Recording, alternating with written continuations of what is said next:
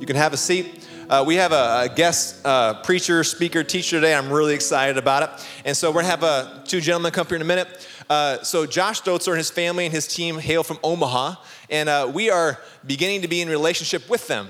So we had, a, I think about 100 young people went this last summer to spend some time in Omaha. You know when you're in relationship with someone, you learn from them, right? So we've been learning a lot of things from all of Abide. And so we're excited to learn again today, but we thought it'd be fun if some young guys here who went on the trip might share what they learned this last summer with Abide in North Omaha. So, what I learned is well, first of all, at Abide, they make lighthouses, which is, it's mainly just a house um, in a block. And then they have a family that goes, lives there. And when they live there, they're supposed to shine the light of Jesus through the whole neighborhood. And so when we went there and we we went to one of the lighthouses and we kind of fixed it up. So uh, we mowed the grass, we moved the dirt, we picked up toys in the backyard, and then we pulled weeds out of the driveway. But when we did that, so it, yes, that's a picture of our house that we went to. Yeah, and then we also do stuff like we clean up buildings. So it, this is one of the things that we did. We were moving dirt, but when we help fix lighthouses, the neighborhood, the crime rate in that neighborhood is supposed to go down by a lot. So it was really important to help clean these houses up. But what I experienced during this time is that when we did this work, little things like this can make a big difference.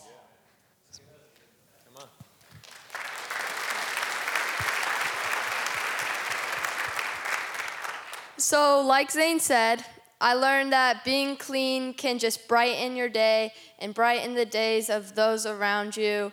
And it can just help out a lot, like with the crime rates. And I also learned that seeing all the nice things we have in the town of Pella, the things that we don't necessarily need, we can be grateful for with God that He's given those things to us.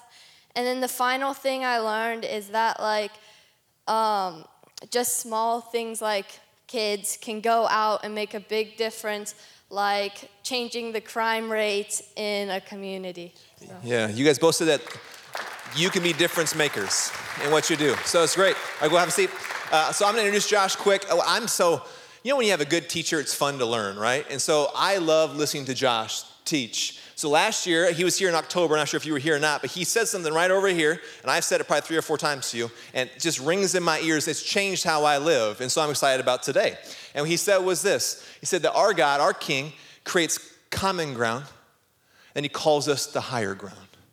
So I love that's what your team does. They create common ground amongst people who are different, different ideas, different beliefs, but they create a place for them to come. They can be seen and known, and then together they allow Jesus to call them to higher ground that has changed the way I have just talked to people who are different than me. It's how do I meet them where they are, like my God does, and then together we go up. So, Josh, excited to have you here and your whole team. And uh, why don't you come on, take us to church? Come on, come on. Thank you. Good to see you guys. You guys doing all right this morning? I tell you what, did these guys do a great job? Powerful powerful leaders. And, and I'll tell you what, it's, it's so powerful. They said about 100 or so young people from your church have come down to Omaha over the course of last summer, and hopefully will continue to do that. And I love hearing the stories of how it's impacted their life and how it's not only they made a difference by coming down, but our hope and heart is that there would be a transformational experience. Something happens when we get in the game. And so they did such a great job of communicating to our heart and hope. The police say that a cleaner neighborhood is a safer neighborhood. When you go into a neighborhood and there's, there's homes that are condemned and there's windows that are broken, I mean, those homes become the dark spot in that neighborhood. And our strategy over the course of years, and we've seen God move through it, is, is, is really practical and it's fixing those homes up. And then it's putting a family in there that would be salt and light in that neighborhood and in that community. How many know that when the spiritual becomes practical, it's powerful? When the spiritual, what we know, what we believe, becomes practical, it's powerful. The 8 a.m. service, they didn't get that nugget this morning. God is already on the move. I'm so excited to be here. I'm here uh, with my family, my wife Jennifer of 14 years. Come on. She deserves a round of applause for that. Uh, we have four children Joshua, who's 12, Joseph, who's 10, Juliana, who's 8, and Jada, who is 4. And uh, this is our second year or second time coming to Pella and last about a year and a half. And we're going to make it an annual thing. We love coming here and we love your pool at the Country Inn and Suites. We rolled in, we were so excited to be, I mean, we brought everything. We rolled in on the cart and the lady said, Are you guys gonna be here for a week? no, I think just one night, but we're gonna have a good time. And so fun being here. We also have some of our team here. Alonzo, who's on our team, is here. Joey and his wife Olivia are here. They help us facilitate and lead some of these teams that come down. And so, uh, not only you know do we hope that those that come and experience what God is doing get to learn something, but can I tell you, when you send a hundred people from your church, and you guys give generously and you you serve with a posture of humility, people on our team are saying, "What's going on in Pella, Iowa?" We've got to we've got to come and check it out. We've got to see what God is doing. So some of our team wanted to come literally just to see and experience the amazing things that God is doing right here in your community. Omaha, Nebraska is talking about what God is doing in Pella. And it's a picture of the kingdom. We get to learn from each other.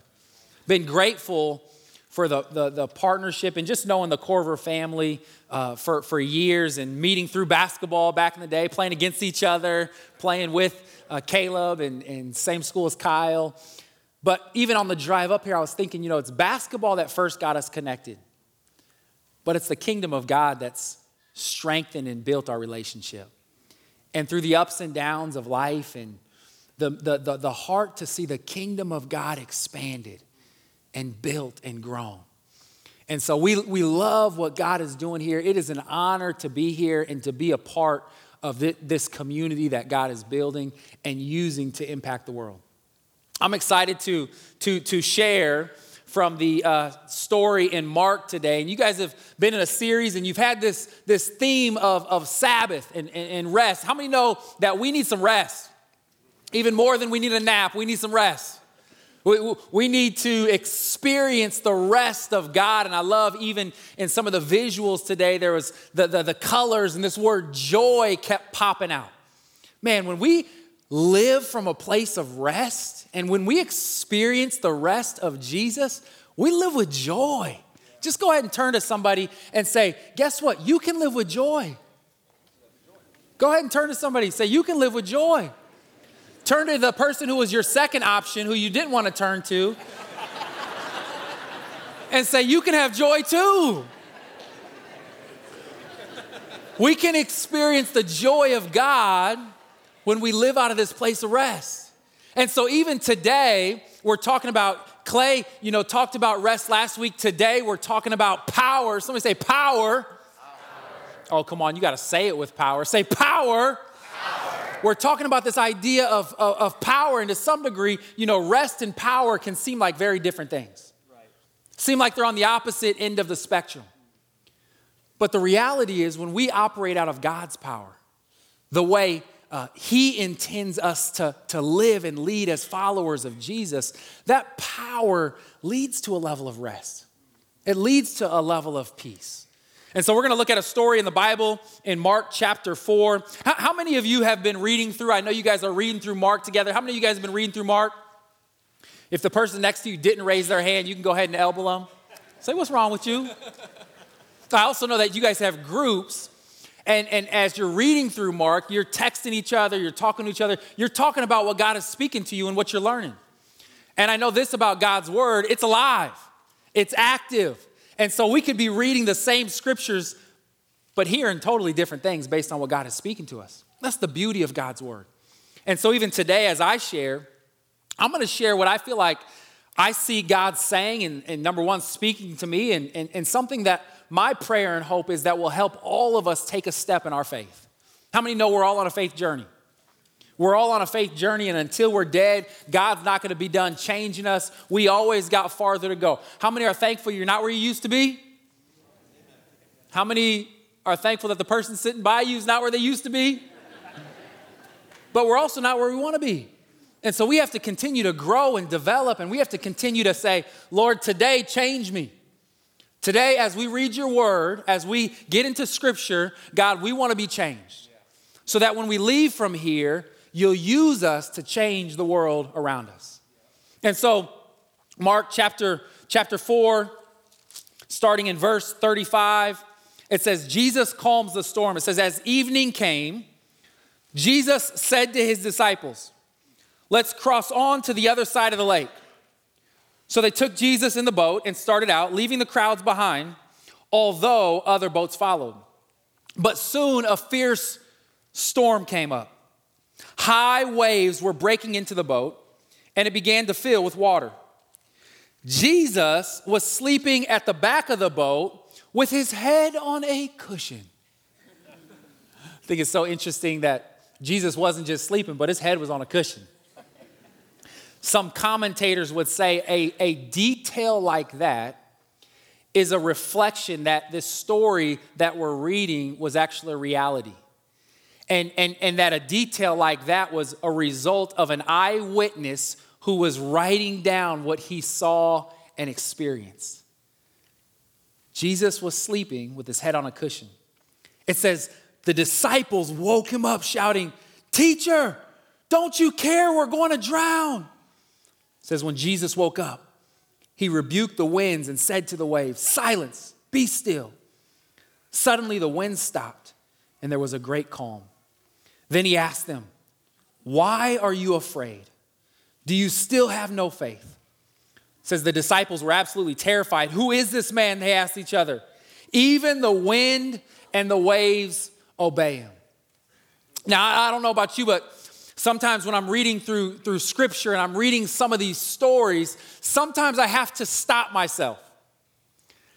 And I have to remind myself that what I'm reading isn't a story, but it's a reality. It was a reality. What, I, what I'm reading, the story I'm reading where Jesus gets into a boat and he's going to the other side and the storm gets up and he stands up and he starts talking to the storm and the storm listens. Man, I wish when I talked, people would listen. The storm stops. I have to remind myself that these stories we read about in Scripture aren't just these, these made up stories, these are realities. And this story we see here in Scripture, we see the, the, the, first thing that we see is, is Jesus said to his disciples, Let's cross to the other side of the lake. As I'm reading this, this story, and I recognize that we serve a God who's all knowing, all powerful. Before they got into the boat, Jesus knew that they were going to get caught in the middle of a storm. I mean, think about that. Before they got into the boat, Jesus knew they were going to get caught in the middle of a storm. Even though Jesus knew the storm was coming, he still invited his disciples into the boat as I think about power and as I think about experiencing the power of God, one of the things that I see is, is Jesus does his greatest work in the middle of the storm. Jesus actually invited his disciples to enter into the storm, not alone, but with him. See, the storm allows us to see and experience God's power in ways that just going through life, the mundane things of life, otherwise doesn't. I don't know about you, but sometimes when I'm in the middle of the storm, it almost feels like God is absent. But in this story, we see the storm was, was a picture of God's presence with him in the boat, not his absence.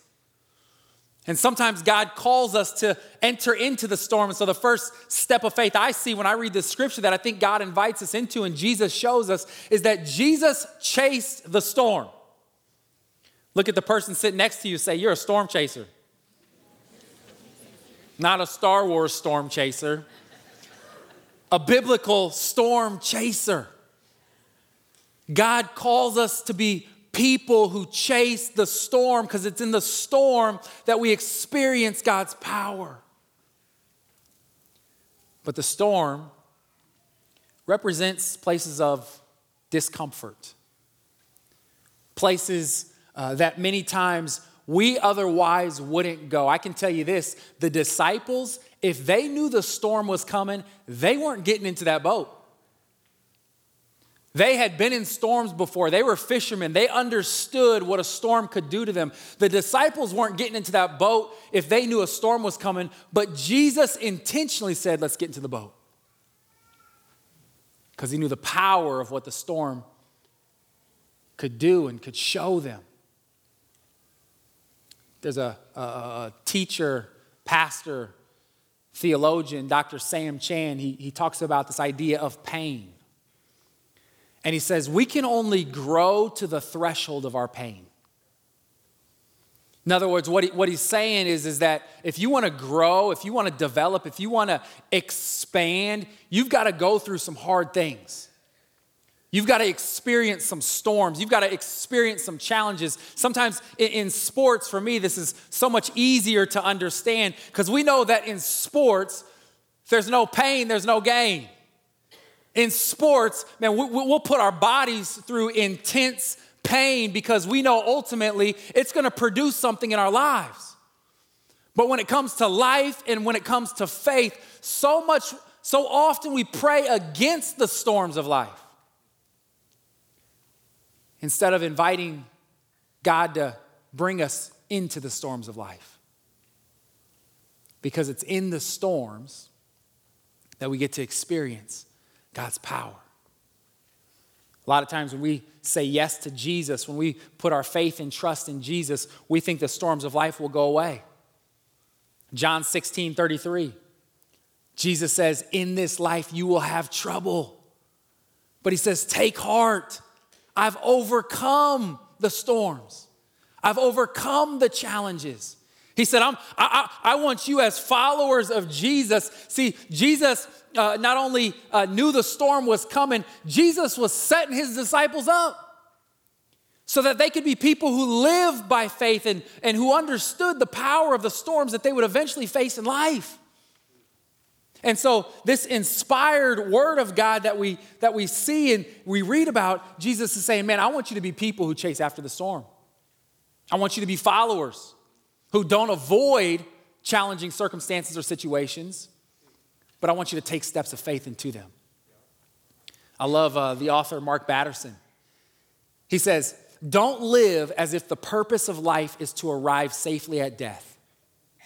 He says, Chase the lion. Or as this story would say, chase the storm. If you're going after things in life that you can accomplish on your own, you don't need the power of God. If your dreams don't intimidate you, then they might be insulting to God. What are the God sized dreams? What are the God sized storms that you're going after so that you can experience the God sized supernatural power in and through your life? Well, Josh, what does it look like to chase the storm in Pella, Iowa? I'm glad you asked. It looks like pursuing people who are different than you. It looks like finding out where the poor and those that are experiencing injustice are. It looks like going on trips to Omaha or to other cities or to other countries and getting uncomfortable out of our, our normal uh, environment and context so that we can be a part of expressing the love of God to other people. It looks like sacrificially giving. It looks like getting uncomfortable to the point where the only thing we can do is rely on God. The disciples were out of options. Can I tell you, God wants to take all your options away. He's not Starbucks. He says, I want to be the only option. And so we see this, this, this reality where in this story, they're caught in this storm, and, and, and Jesus is saying, I want you guys to chase the storm. As the scripture goes on, as the storm comes, Jesus is sleeping, And I think one of the reasons that Jesus is sleeping is because Jesus was prepared for the storm. He was ready for it. Again, he knew it was coming. But I believe he's also saying that you can live in a posture where you're ready when the storms of life come. Because sometimes you don't know when they're going to come. And the disciples here, they, they start to panic and they go to Jesus, and, and, and, and I can only imagine they're probably shaking Jesus, and they ask him this question Jesus, don't you care? Have you ever felt or found yourself in a season of life, a storm of life, when you've asked that question? Jesus, don't you care? Man, Jesus, don't you care that I feel like I'm drowning right now. I'm going through the most challenging season of my life. Don't you care that my children aren't where I want them to be? Don't you care that a loved one is in the hospital? Don't you, Jesus, don't you, do you even see me? Why does it seem like Jesus is always sleeping when I'm in the middle of a storm?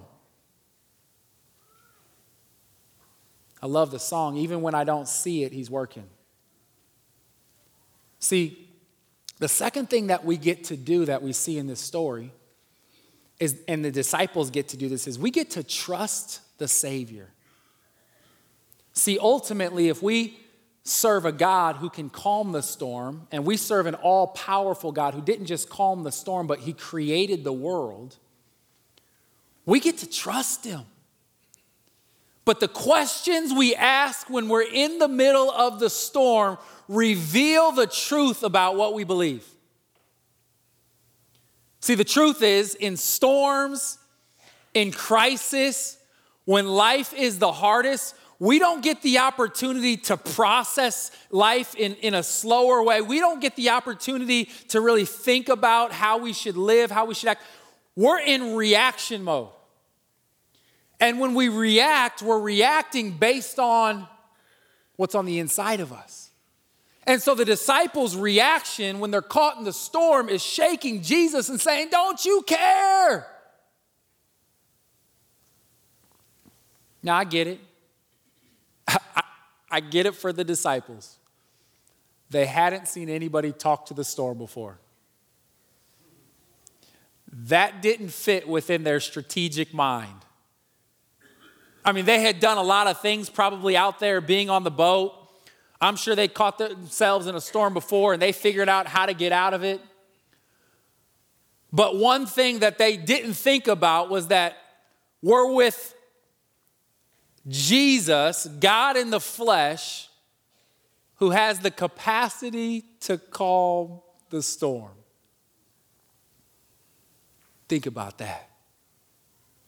We're with somebody who can talk to the wind and the waves. And, and, and back then, people believed that, that the ocean, that the water, that the waves represented this, this uncontrollable reality. Uncontrollable. Nobody had control over the wind and the waves. And so uh, uh when, when, when, when Jesus does this, he's not only performing uh, the most supernatural thing they'd ever seen, but he's making a statement. I'm bigger, I'm stronger, I'm more powerful than what you think is the most unstoppable force in our world. There's a story of a, of a king back in the 11th century, and uh, people were kind of hyping him up, making him feel like he was a god and, and, and he makes this kind of statement. He says, You know, if, if, am I a God? And, and, and he goes uh, just to show them, they, they were making him feel like he was divine. And so he goes in front of the, the, the, the sea and he calls out and he tells the sea to stop. And the waves kept roaring in, they kept moving. And it was his way of, of showing the people man, I'm not God. I'm in this position, but I don't have the power that God has. Tim Keller says this. He said in those days, people believed the sea was the symbol of an unstoppable destruction only God could have power over. He says, if he's Lord of the storm, no matter what shape the world is in or your life is in, you will find Jesus provides all the healing, all the rest, and all the power you could possibly want. Can I tell you, in the middle of the storm, we get an opportunity to trust a Savior, to trust a God who talks to the wind and the waves.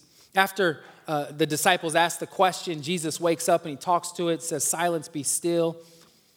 And then Jesus says to his followers, Why are you afraid? Do you still not understand? In other words, you've seen me do all these miraculous things time and time and time again. And they hadn't seen and didn't know that you know, after he died, three days later, he would rise from the grave. They hadn't seen the, that yet. And so they're in the middle of the story. And sometimes when we're in the middle of the story and we don't know the outcome, it's hard to really understand what God is doing. But Jesus was frustrated, saying, Guys, come on. I want you to see me for who I am. When I'm found myself in the hospital for 13 days, doctors couldn't figure out what it was. Lost 40 plus pounds was only way was being fed was through a tube. Spent Thanksgiving of that year in the hospital room. I just remember crying out, asking questions. Man, God, do you care? Where are you?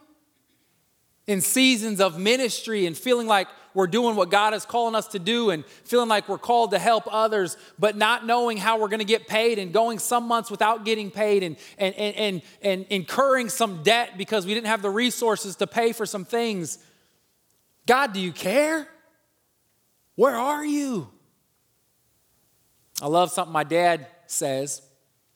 He says, faith is nonsense. Somebody say, faith is nonsense. Faith is nonsense because faith doesn't appeal to our five senses. What are our five senses? Touch, smell, sight, hearing. What's the fifth one? Taste. I just wanted to see if you guys are still with me. Faith doesn't appeal to those senses. Faith is nonsense. Faith doesn't make sense until we look back on the story God's telling. Faith doesn't make sense in the moment, and that's what makes it faith. It's nonsense. We are believing and trusting in something we don't see. Hebrews 11 says faith is being sure of what you hope for and certain of what you do not see. Jesus is saying, in the midst of the storm, you have an opportunity to trust the Savior. I know it doesn't make sense, but man, if you want to experience my power, you've got to trust the Savior. If you want to experience my power, you've got to trust a God who can calm the wind and the waves. You've got to, you've got to trust a God who's the creator of the universe. You, you, you can trust a God who predicts his death and three days later rises from the grave. You can trust the Savior. And when you trust the Savior, you experience my power.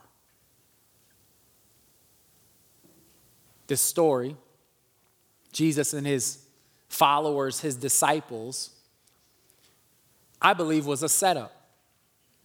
It was a setup for when Jesus would, would leave and, and, and Jesus would empower them to take the message to the rest of the world. In this story, the disciples could have confidence because Jesus was in the boat with them. But then Jesus leaves, and we can have confidence because Jesus is living inside of us. And everything Jesus did with his disciples was preparation for what he would call them to do ultimately. Uh, a few uh, chapters later in Mark chapter 6, we see that Jesus sends out his 12 disciples. See, Jesus was building them up, he was empowering them for a purpose. Acts chapter 1, verses 8. This is what it says. One of the last things Jesus says to his followers, he says, But you will receive power when the Holy Spirit comes upon you. He says, I want to give you power Power is the game changer. Power is the dif- differentiator. Power is the separator between me and all those other gods. Power is the separator between me and those other prophets. Power is the game changer, and you will be my witnesses. How are you going to be my witnesses? You better have some power here in Jerusalem, Judea, Samaria, and to the ends of the earth. Can I tell you, power from God is what separates us from the world. Power from God allows us to rest even when the storms are raging, allows us to have peace even when the, the storms of life are raging. Power from God allows us to take the message of God to the world around us. See, the truth is, we don't need power to show up to church on Sundays. I mean, this is a pretty great environment, pretty safe environment. Hopefully, an environment where we feel encouraged and built up and empowered.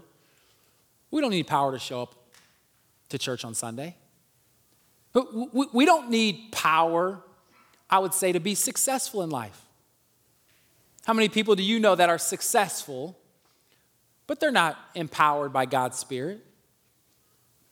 We need power to be God's witnesses, to point people to, he, to who He is. And so, the third thing that, that, that we see in this passage is if we're going to experience God's power, we got to unleash God's Spirit that's inside of us. We got to be people where everywhere we go, people experience the little bit of God's power in simple, practical ways. We need power to interact with people who are different than us and who believe something different than us. Man, it takes power to love them. It takes, it takes power to encourage somebody, to pray for somebody, to love on somebody that you know doesn't want to have anything to do with you. It takes power when you're at your third grade son's basketball game and parents are yelling and screaming and to go up to him and say, Man, your son played great. He did a great job. I wish he didn't score on us like that, but he did a great job. It takes power to say, you know what? I'm gonna go to a place in our community and love on people that are considered the unlovable. See, the truth is, it's the power of God that points people to Jesus. It's the power of God that allows us to, to, to even abstain from things that keep us from experiencing all of God. We can't do this life on our own. We need the power of God to empower us to take His message to the world. I, I don't know what it's like in Pella, but in Omaha, we have people who are far from Jesus. You guys have any of those here? You don't want to raise your hand because you might be sitting by one of those. Hey, we've all been far from God, and we're all on a journey. And I love how God loves us right where we are, but He also loves us too much to let us stay that way. And so He wants to grow us, He wants to move us, He wants to shape us. But we've got people in Omaha that are far from God. And, and I heard uh, recently there's a study that says 53% of people in our culture will never step foot in our church. 53% of people in our culture, of people in our community, will never step foot in the walls of our church. So, how do they experience the hope of God? How do they experience the power of God? How do they experience a God who calms the storms?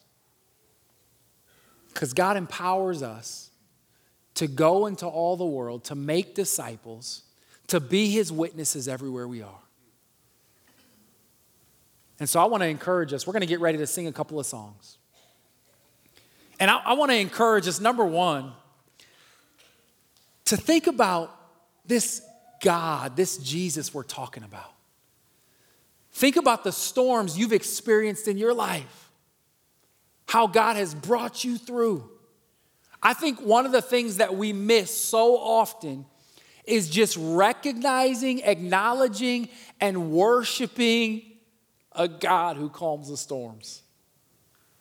worshiping a God who created the universe. When we recognize and when we worship that, man, our circumstances don't change, but our perspective does. When, when, when, when our God, the God we serve, is bigger than the circumstances we're in, the circumstances we're in doesn't have a hold of our lives. And so we're going to take some time. We're going to worship. We're going to remember the God we serve. But number two, I believe that God wants us all to take action. He wants to unleash His Spirit through our lives. And so you, you, you, there's some action cards here at the front. It says action creates traction. There's some pens up here. I'd love for you to come up as you're worshiping, as you're remembering. What's one practical step you can take this week to chase the storm? What's one practical step you can take this week to unleash God's Spirit in you, to encourage somebody, to, to, to lift somebody up, to pray for somebody? It takes power. If you're at the grocery store and you're having a conversation with somebody, and right then and there you say, Hey, can I pray for you? And you pray for them, you pray over them. God wants to move.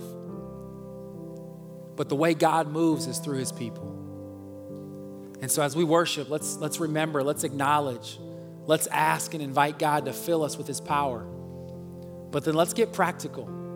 Let's write something down. And then this week, as we're going throughout our, our week, uh, throughout our day, we can remember and take action. Let me pray for us and then we'll worship. Father, thank you so much. Thank you that this isn't just a story. Thank you that this is a picture of your heart for every single one of us. To be people who, who go where others tell us not to go because you want to do something new in and through our lives. God, I pray that we would have the, the, the boldness to take steps of faith to allow you us to allow you to use us god so your power can work through us. We love you. We praise you. We acknowledge your power. In jesus name amen